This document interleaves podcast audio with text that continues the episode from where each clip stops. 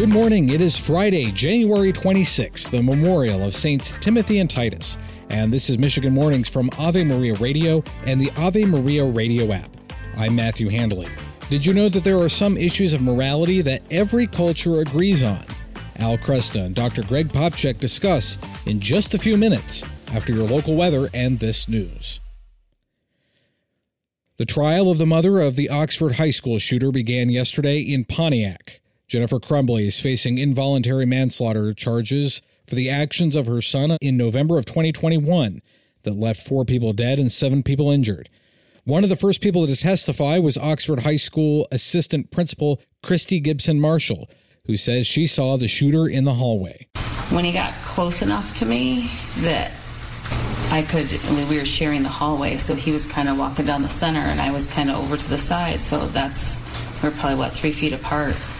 I um, asked him if he's okay. It just didn't seem right that it would be him. Gibson Marshall also testified she tried to help one of the victims.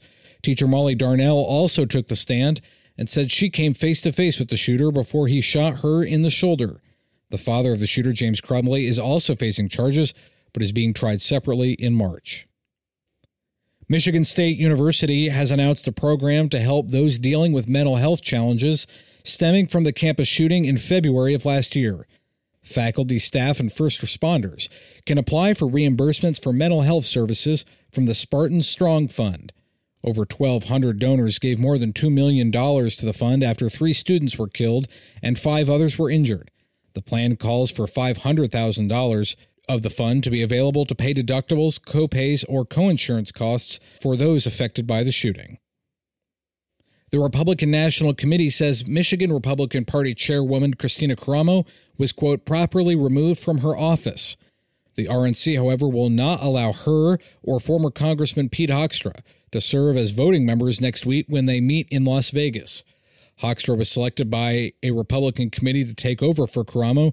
She has said those committee meetings were not done by state bylaws, and she will not accept the votes.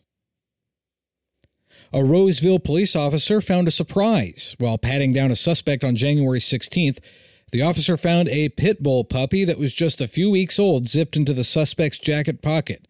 The suspect was wanted in connection to a theft at a bank earlier in the day. Animal Control took possession of the five week old puppy until the animal was returned to the suspect after he was released from jail. The Diocese of Saginaw is welcoming all to two upcoming healing services with Eucharistic adoration and reconciliation.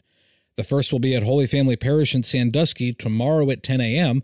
The second will be at St. Mary's University Parish in Mount Pleasant on Friday, February 9th at 5 p.m. That service will also include Mass with Bishop Gruss. And workers at the General Motors truck plant in Flint will have their schedule adjusted on Sunday so they can watch the Detroit Lions playoff game. The third shift start time will be moved to 10:45 p.m. on Sunday the plant builds the popular Chevy Silverado and GMC Sierra pickup trucks and is the only GM factory in Michigan with a Sunday shift. The NFC Championship game between the Lions and the San Francisco 49ers begins at 6:30 on Sunday evening with the winner advancing to the Super Bowl. You're listening to Michigan Mornings from Ave Maria Radio and the Ave Maria Radio app. Your local weather is coming up next. Now this. Today in the Motor City, expect cloudy skies with areas of fog and a 50% chance of rain. The highs will remain in the upper 30s. Tonight, it will be cloudy with patchy fog and lows in the lower 30s. Tomorrow, cloudy, highs near 40, and that trend continues to Sunday, where it will be cloudy with a chance of rain showers. Next week, expect highs in the upper 30s and cloudy skies.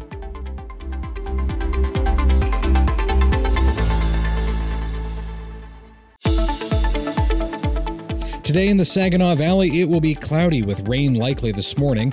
There will also be areas of fog and highs will be in the mid 30s. Tonight, it will be cloudy with areas of fog and lows in the lower 30s. Tomorrow, expect cloudy skies with a slight chance of rain showers late in the evening, highs in the mid 30s. Sunday, it will be cloudy with temperatures in the mid 30s. Next week, that trend continues with highs in the upper 30s and cloudy skies. Did you know that just about every culture agrees on basic moral principles? Seven principles, to be exact.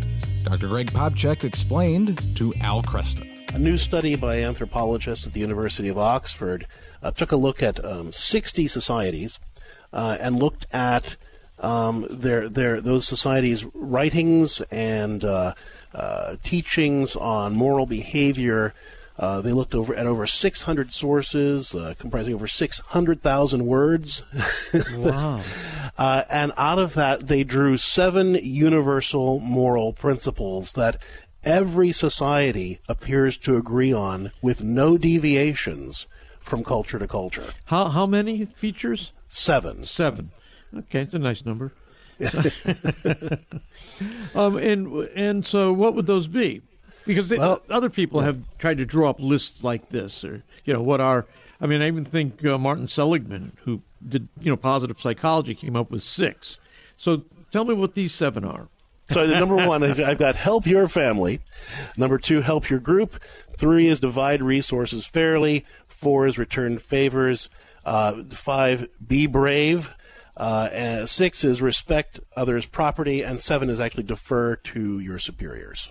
I think our culture, very much so, is seeing um, kind of a heyday of moral relativism and the idea that truth and morality is what we say it is. Uh, you know, traditionally that's called co- social contract theory. Basically, the idea that whatever we agree is moral will be moral, right, right. Uh, and whatever we decide is is not moral is you know. We, but that's just a matter of voting on it.